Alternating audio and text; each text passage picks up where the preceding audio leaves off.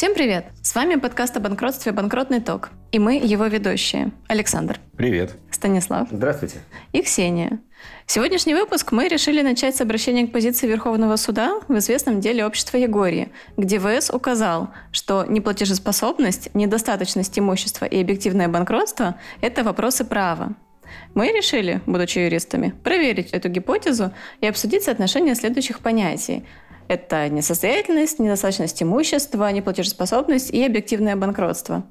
Коллеги, ну что, с чего начнем? Начнем мы с того, что недостаточность экономического образования на юрфаках, и тебе приходится все это догонять курсами бухгалтерского учета в уже своей взрослой судебной практике. Э, к сожалению, редуцированные курсы про банкротство не позволяют это все изучить в курсах, соответственно, при получении высшего образования. Вместе с этим, мне кажется, это краеугольные такие темы, потому что любое у нас практически любое банкротство, да, если мы говорим о сегодняшних реалиях, заканчивается именно желанием конкурсных кредиторов привлечь э, контролирующих лиц должника к субсидиарной ответственности, а контролирующих лиц должника избежать таковой.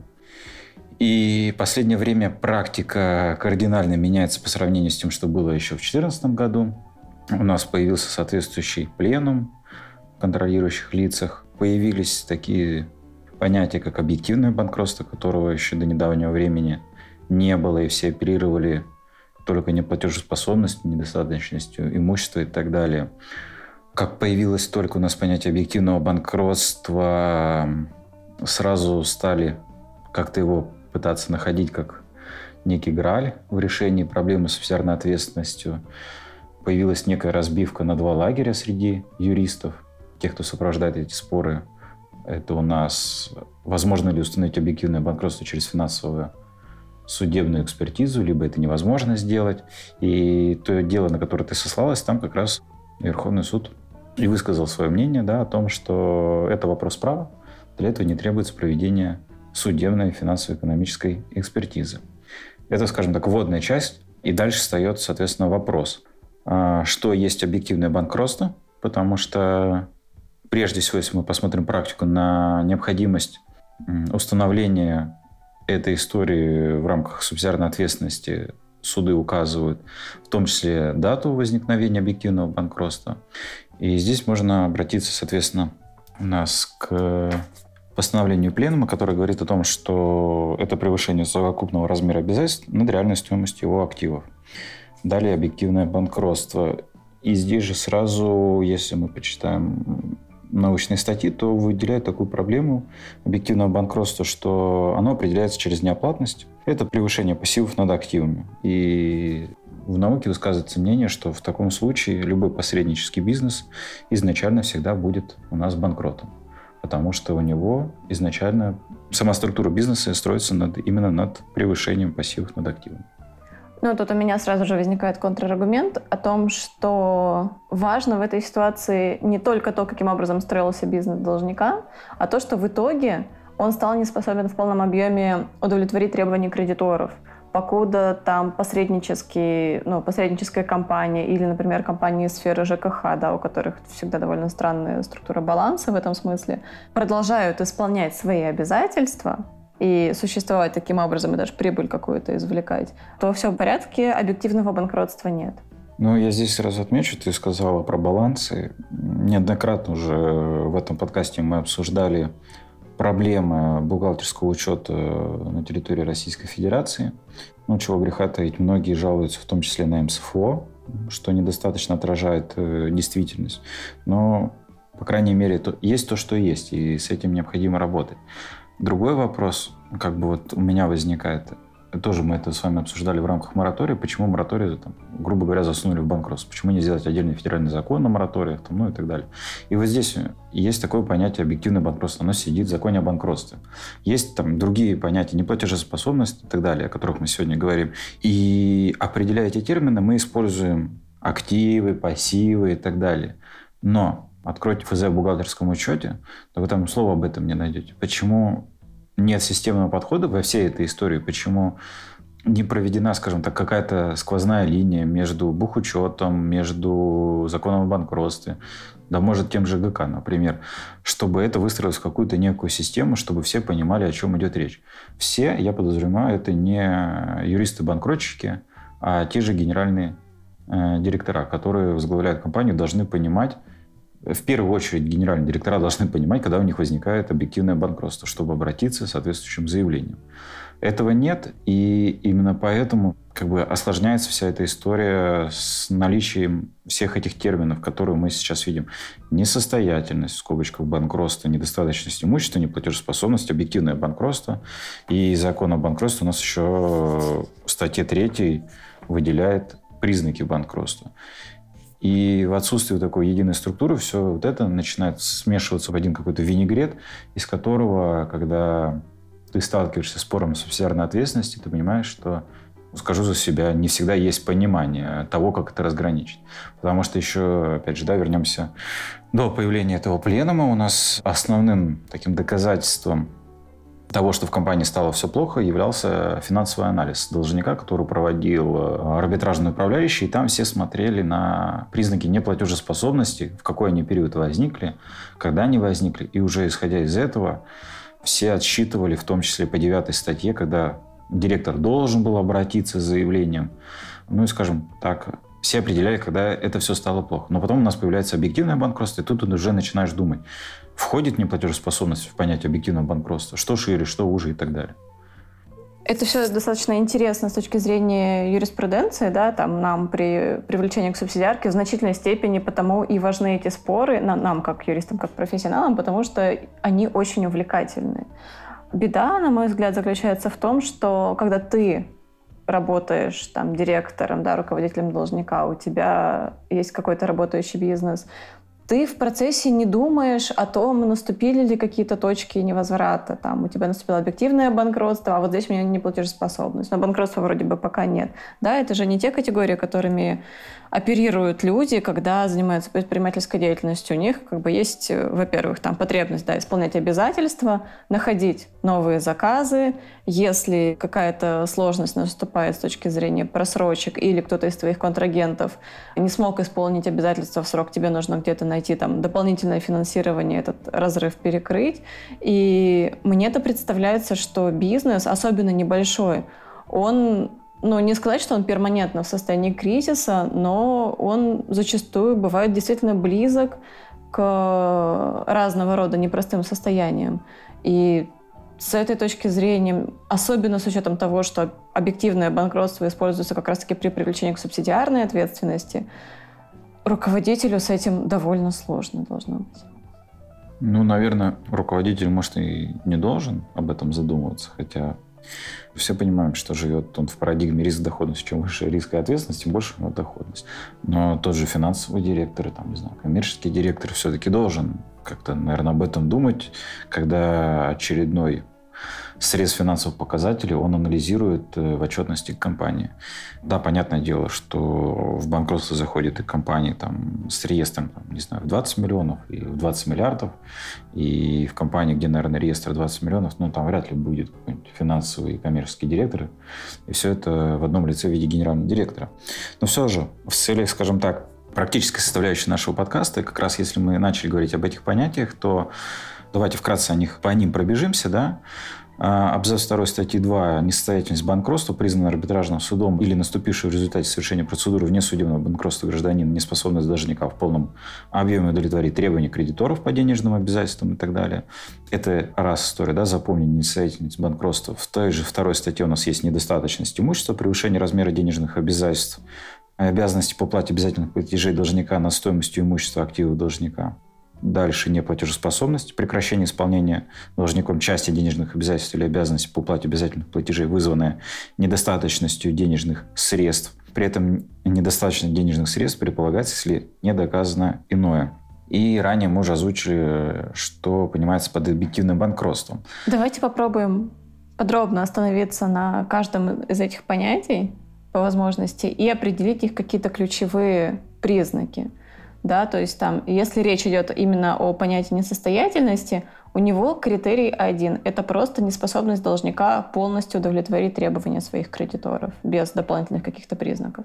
Опять же, необходимо отметить, что если мы будем буквоедствовать, то такая такое, такое состояние должно быть установлено арбитражным судом. И просто так о ней нельзя говорить. То есть она у тебя наступила по факту вынесения судебного акта. Да, безусловно. Что касается же неплатежеспособности, то не всегда неплатежеспособность – это прямой путь к будущей установленной судом несостоятельности. Потому что у меня, допустим, в практике сейчас есть э, пример, где размер обязательств должника составляет порядка там, 60 миллионов рублей, при этом дебиторская задолженность вполне себе работающей компании составляет 220 миллионов. То есть э, разница между активами формальными и пассивами в пользу, собственно говоря, профицитного банкротства нам говорит, но неисполнение обязательств дебитором приводит к тому, что мы по-прежнему находимся в процедуре банкротства. А значит, неплатежеспособность – это не всегда несостоятельность. Давайте здесь сразу определимся, что умные люди в скобочках не мы, э, в науке оперируют тем, что неплатежеспособность разделяется в зависимости от того, кто подает, грубо говоря, заявление. Если это кредитор, то имеется в виду внешняя неплатежеспособность, то есть как она сформулирована в норме. Если должник подает на себя на банкротство, то это подразумевается некая внутренняя неплатежеспособность.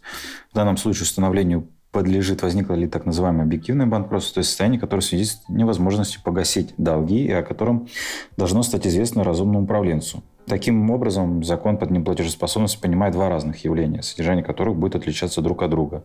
А можно уточнить про неплатежеспособность? Она активно применяется при оспаривании сделок, вот этот термин, да, с кредитором, с контрагентом. Применяется ли она еще где-либо в, деле, ну, в законе о банкротстве? Неплатежеспособность? Да. Ну, в любом идет у тебя конкурсный с своим финансовым анализом, где указано про неплатежеспособность. Я вот за В сделках? В финансовом анализе. И в субсидиарке, да. И ну, у тебя все суды спрашивают, принесите финанализ. Да, но получается, все руководствуются исключительно неплатежеспособностью, на мой взгляд, зачастую подменяя эти понятия. Да. В том числе под неплатежеспособностью фактически подразумевая недостаточность имущества. Поскольку, говоря о том, что у вас были признаки неплатежеспособности, а формально это вы просто перестали исполнять свои денежные обязательства, а активов у вас, например, а, в разы больше, нежели сформированный реестр. И тогда ни в одной из э, сделок а, тот, кто, собственно говоря, ее инициировал, оспаривание, результат это не добьется. Если вы подтвердите, что на момент ее совершения фактически ваши активы позволяли осуществить полное погашение задолженности, а только лишь в дальнейшем, когда у вас возникли уже признаки недостаточности имущества, вы оказались в процедуре. Так и вот, к примеру, который я тоже привел, у нас очевидно профицитное банкротство, но выйти мы из него пока не можем э, в результате того, что дебитор не исполняет обязательства.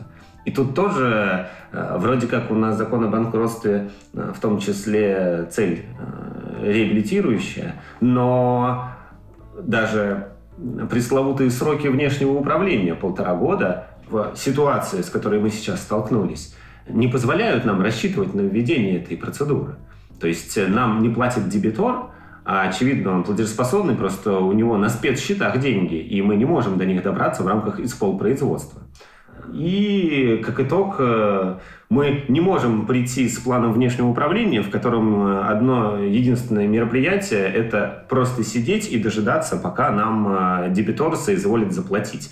А в результате мы оказываемся в процедуре конкурсного производства, и не ровен сейчас будем продавать эту дебиторскую задолженность. А по факту-то это, ну, в раз повторюсь, профицитная э, процедура банкротства. То есть, получается, у вас и объективного банкротства нет, кроме случая, когда эту дебиторку кто-то оценит ниже, чем размер кредиторской а задолженности? оценка здесь не столько важна. Здесь э, важно, насколько рынок отреагирует на эту историю. Видя, как мы бьемся уже там не первый год, э, пытаясь получить эти денежные средства, очевидно, что размер дисконта при проведении торговой процедуры будет существенным. И по факту, если мы говорим о потенциальной субсидиарке, ее не светит руководителю. Но обидно и то, что страдают э, от этого и участники общества. Потому что при добросовестном э, исполнении обязательств этим дебиторам и реестр-то был бы погашен, и участникам еще денежные средства бы остались, либо общество продолжило бы свою хозяйственную деятельность. А имеем, что имеем, к сожалению. Ну, мне кажется странным, что вот в вашей ситуации это некий просчет э, контролирующих лиц, что вы вели компанию так, что просто молились на, условно говоря, грубо говоря, на один актив, на ту самую дебиторку.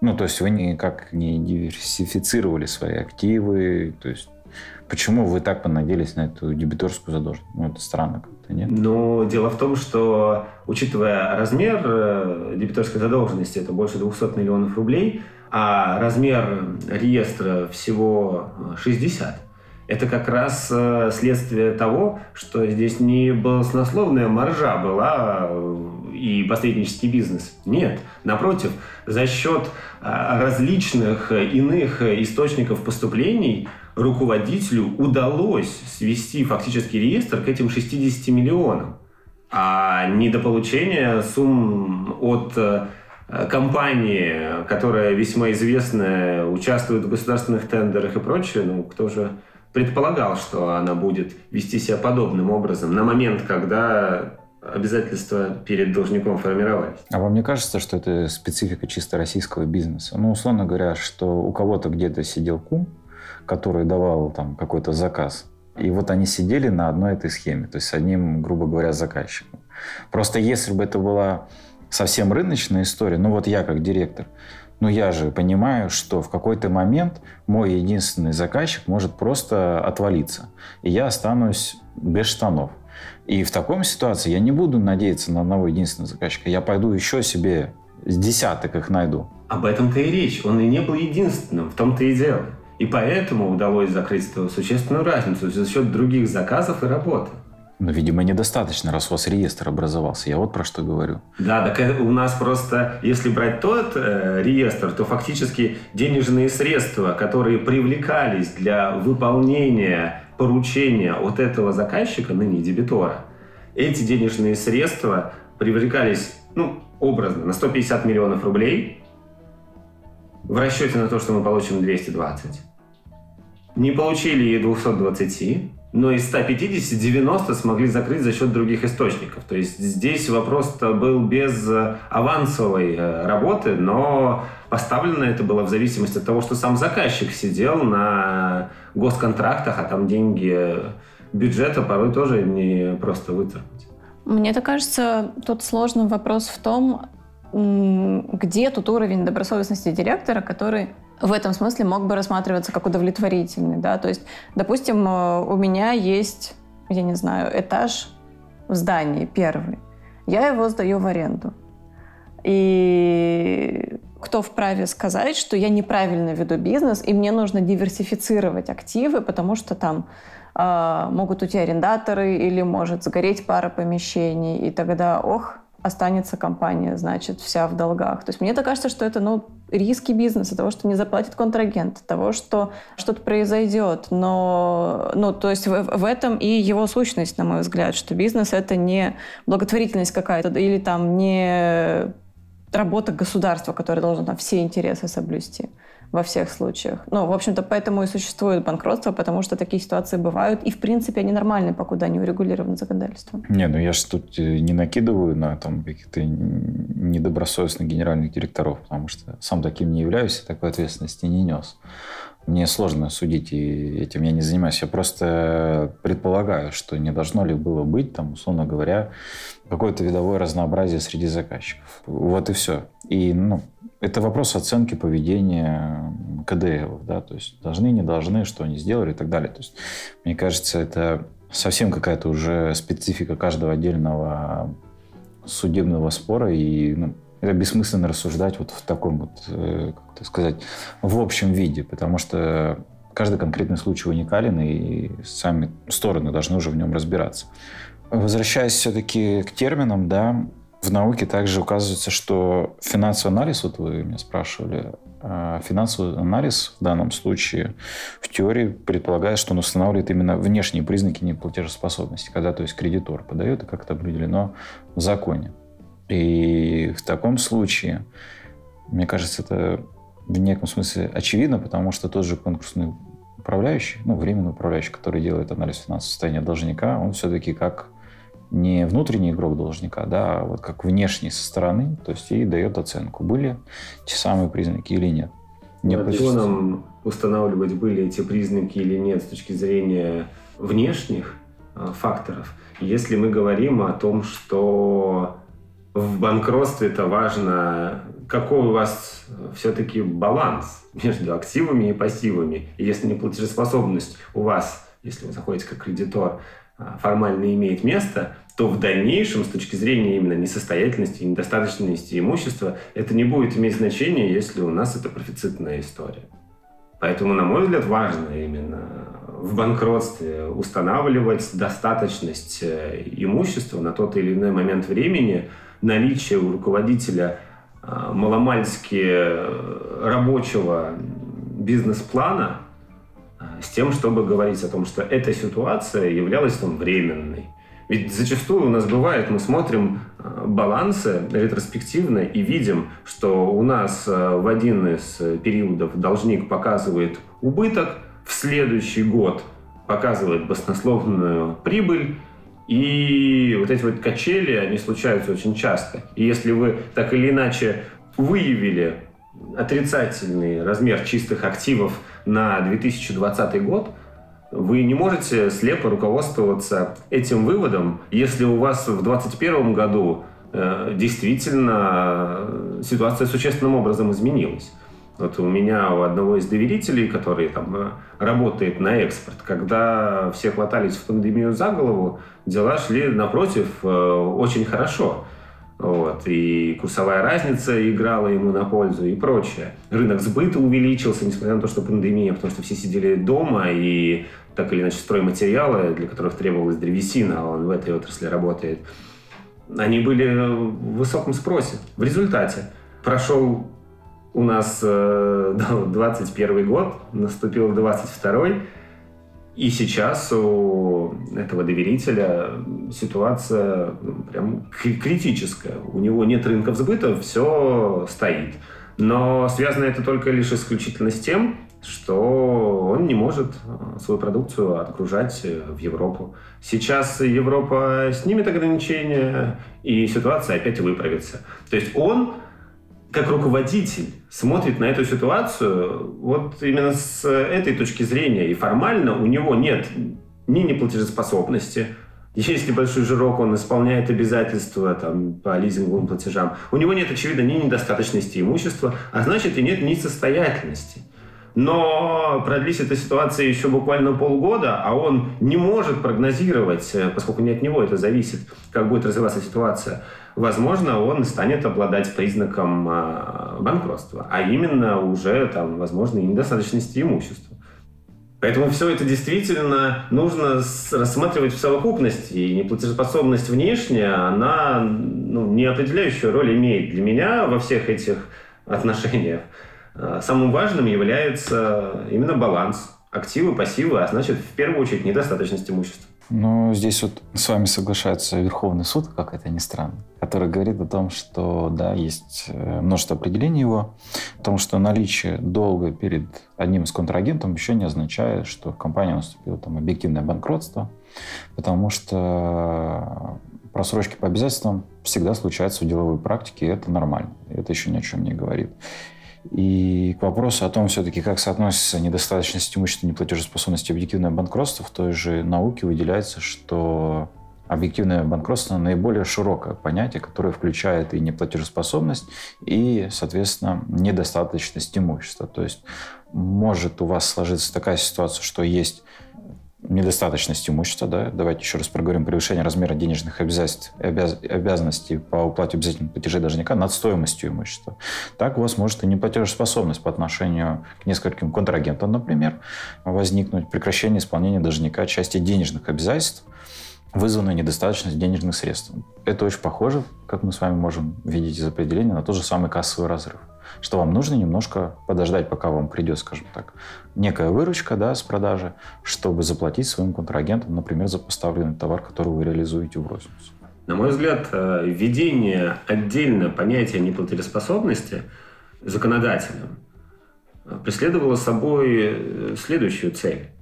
Э, неплатежеспособность для кредитора, она всегда объективна и понятна. Тебе не платят, а значит, потенциально ты можешь допустить, что должник несостоятелен. И проверить ты это можешь, инициировав процедуру банкротства, для чего тебе даны определенные инструменты. Критерием является просрочка 3 месяца и размер обязательств, превышающий 300 тысяч рублей. Вот. Ты заходишь в, потенциально в процедуру банкротства, если объективного банкротства у должника нет, он производит расчет, все, вопросы снимаются. Но по-другому, если бы не было этого понятия, ты не мог бы защитить свои имущественные права. Доказывать недостаточность имущества тебе, кредитору, который не осведомлен о имущественном положении должника, его активах, о структуре этих активов, невозможно. И поэтому тебе вот такой упрощенный формат предоставлен. Неплатежеспособность, по сути, для меня это Э, инструмент в руках кредитора, но никак не должника. Должник заходит в процедуру банкротства, если он понимает, что у него недостаточность имущества, неплатежеспособность для него не важна. Продал актив, начал платить.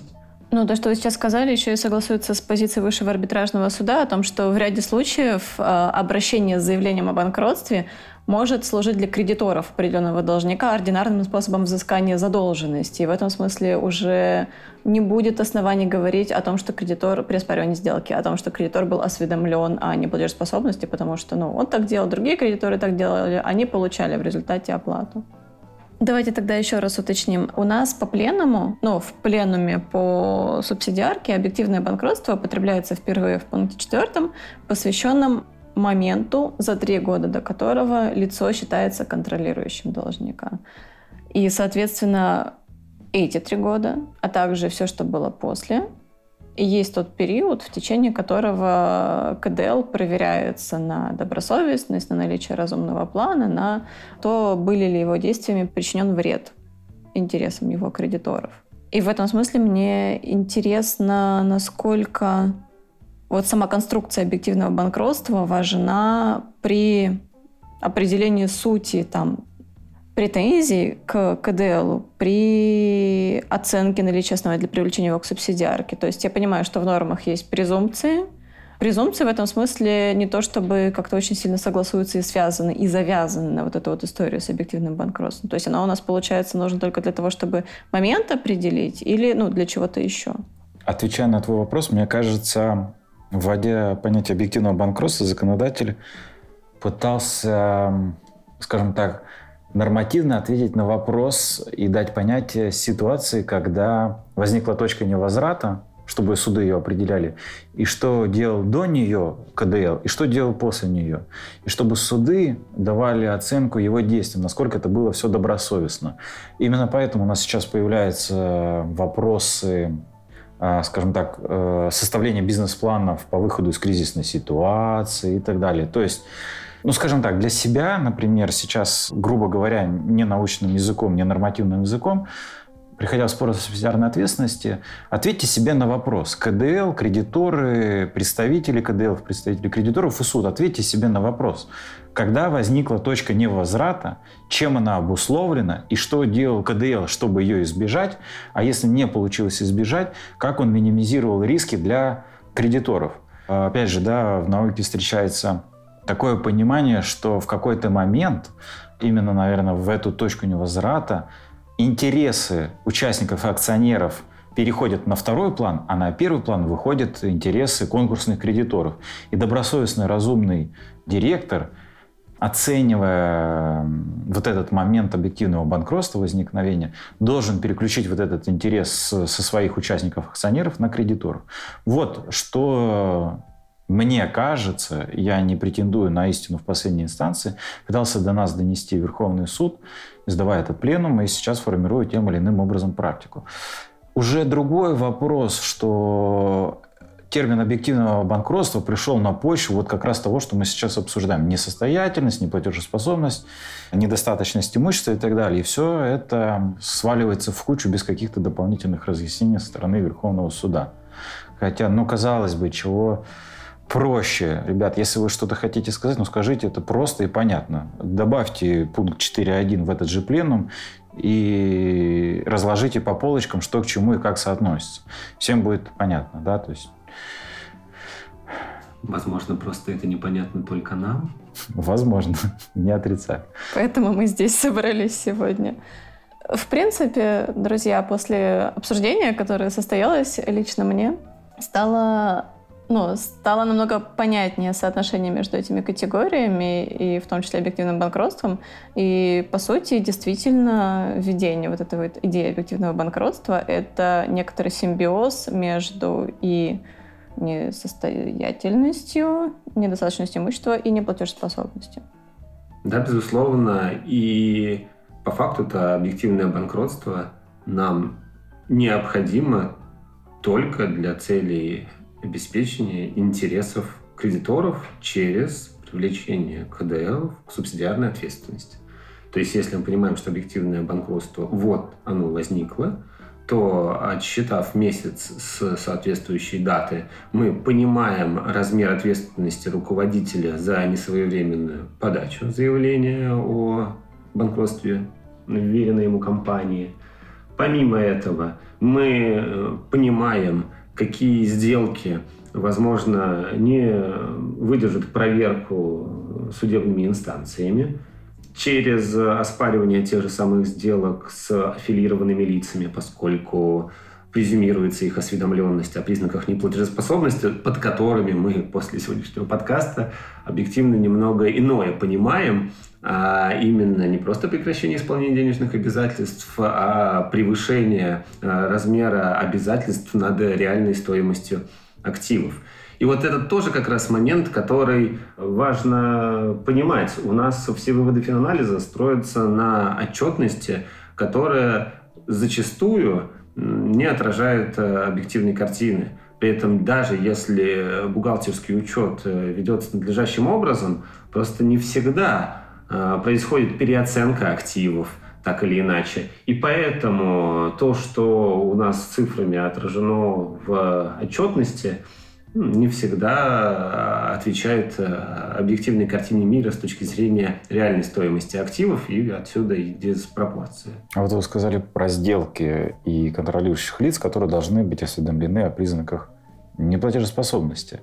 И все-таки они должны быть осведомлены о внутренней неплатежеспособности, да, вот о которой я говорил, либо о внешней. Мне кажется, в контексте сделок все-таки имеет значение внешняя неплатежеспособность, как видит ее кредитор. Объясню почему.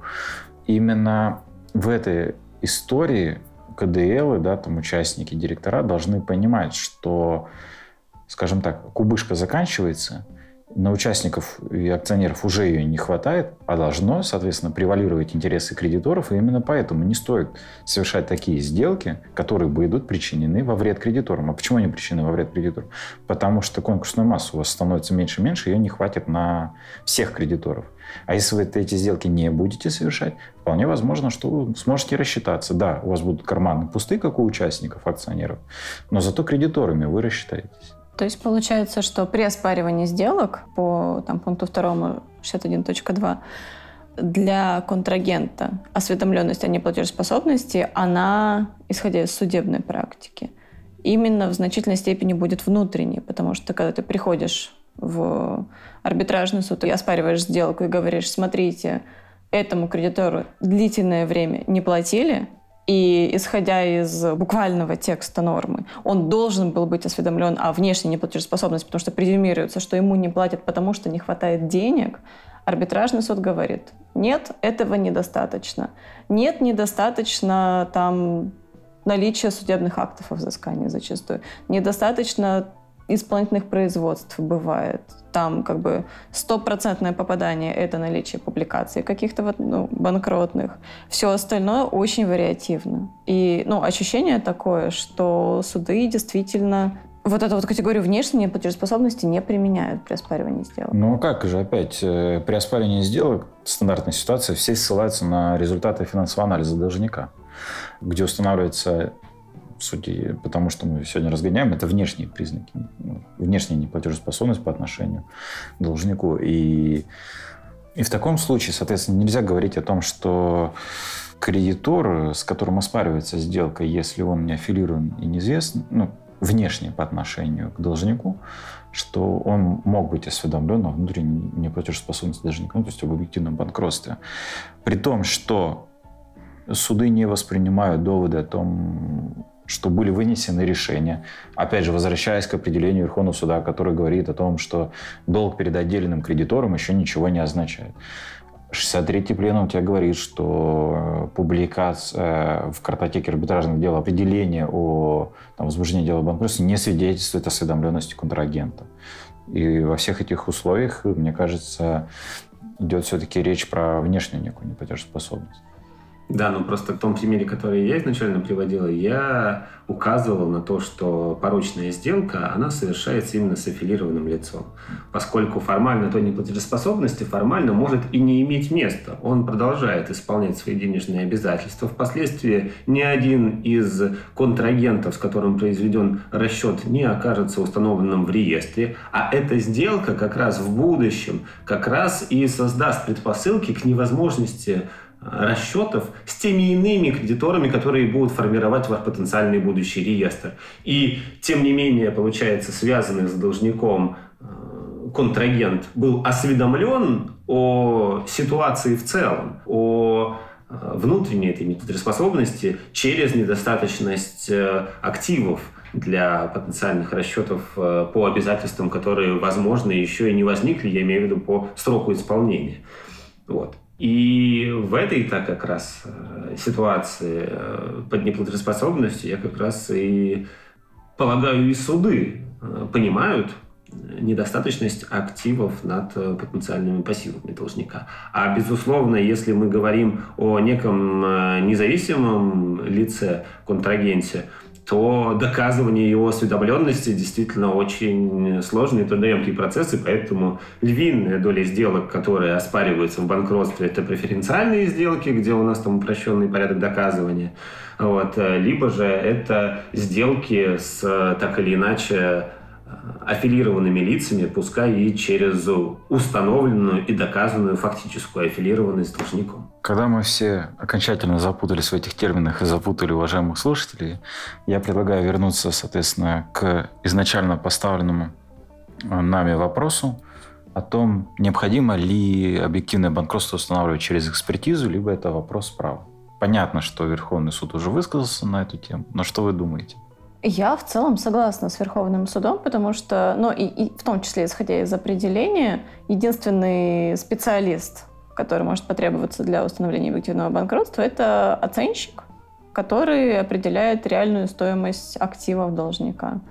По большому счету там увидеть, ну там поставить знак э, больше, меньше или равно может и любой человек, который оперирует некоторой логикой. Ну, отчасти Верховный суд, возможно, так формулирует свою позицию, э, лишь э, по той простой причине, что неоднократно он высказывался относительно понятия рыночной стоимости. По сути, под рыночной стоимостью подразумевается та цена, которая сформировалась на открытом рынке путем конкуренции предложений и прочее. А, собственно говоря, рыночная стоимость, определенная путем оценки, она не выдерживает зачастую критики из-за различных недостатков э, у методик оценки, их э, предположительного характера, отсутствие, возможно, каких-то объектов аналогов для сравнения и прочее. Мне кажется, что анализируя все эти истории, я прихожу к выводу, что э, раз Верховный суд так сказал, наверное, ему виднее, это очевидно. Но с другой стороны, подумайте вот на чем. Есть судья первой инстанции. Она, например, или он, никогда не были генеральным директором никакой компании. Вы имеете дело с тем, что было несколько лет назад. Отражение этих процессов вы видите в бухгалтерской отчетности, которая, как мы с вами ну, знаем, не всегда объективно отражает реальную картину мира. И в таком случае воспользоваться экспертизой, наверное, будет достаточно странно. Ведь экспертиза – это всегда какой-то такой четкий, точный инструмент. условно говоря, есть фальсификация подписи, есть фальсификация по сроку давности изготовления. То есть да, нет, да, нет. В этом же случае слишком много переменных, слишком много лагун, пустот в информации, которую в случае назначения экспертизы предлагается заполнить именно эксперту. И по факту в такой ситуации, наверное, это подменяет в неком роде уже сам суд, который должен при наличии объема доказательств дать им оценку. А если вы назначаете экспертизу, фактически эту обязанность перекладывается ну, на эксперта. Да, но я допускаю, что в тех спорах, которые дошли там, до Верховного суда, доказательственная база была сформирована в довольно-таки большом количестве. Выражалось это все в документах, возможно, в неких э, заключениях специалистов. И они могли посчитать, что в подобной ситуации возможно и суду разобраться и дать оценку. Но в моем понимании, если вы на стороне, допустим, КДЛ доказываете те или иные обстоятельства, или же со стороны финансового управляющего заходите, но у вас здесь хотя бы есть подспорье в виде финансового анализа, назначение подобного рода экспертизы, возможно, позволило бы просто структурировать все те активы и те обязательства, которые сформировались в один единый документ. Безусловно, даже если это будет назначена экспертиза, все прекрасно понимают, что это будет только одним из доказательств по делу. Но наличие подобного доказательства, на мой взгляд, могло бы быть подспорьем а, в вынесении действительно законного и обоснованного судебного акта.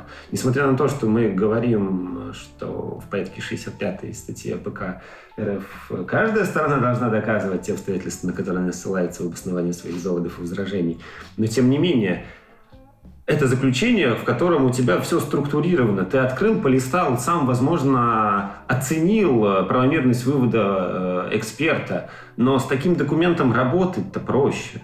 Вот э, с какой точки зрения я считаю, что он необходим, пускай и не через назначение именно судебной экспертизы, хотя э, все исходят из того, что эксперт предупрежден об уголовной ответственности, и это типа придает значимость его выводам, и верить э, им хочется больше.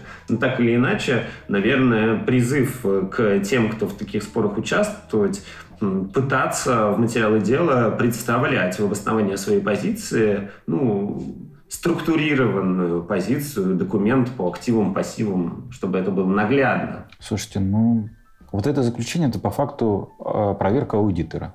Аудиторское будет заключение у вас. И здесь два юриста, три мнения, два аудитора, три мнения. Ну, то же самое. То есть возьмете двух аудиторов, дадите один набор комплекта им документов, и они дадут два разных заключения, потому что они, возможно, по-разному смотрят на то, что те процессы, которые происходят в мире. Ну, например, у вас есть экспортная компания. Один скажет, все, а, все погибает, закрылся рынок Европы. Другой вам скажет, эксперт, да не, чего-то, у вас открылся весь остальной новый мир, перенаправляем поставки в Азию. Ну, понимаете, да, о чем идет речь?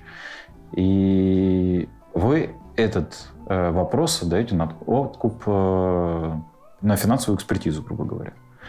И тут вопрос в том, кто вам попадется там. Вы же не знаете этого? Да, но я как раз и говорю, что не нужно слепо руководствоваться выводами, которые будут сделаны. Я предлагаю, призываю использовать это как э, э человека, который просто вам все разложит по полочкам, а дальше 2 плюс 2 складывайте сами. Я просто говорю о том, что зачастую это очень большой соблазн у судов все переложить на экспертизу. Да, вам напишут, что экспертиза не супер доказательство по делу, что на одно из, но э, все дождутся ее и после нее вынесут э, решение.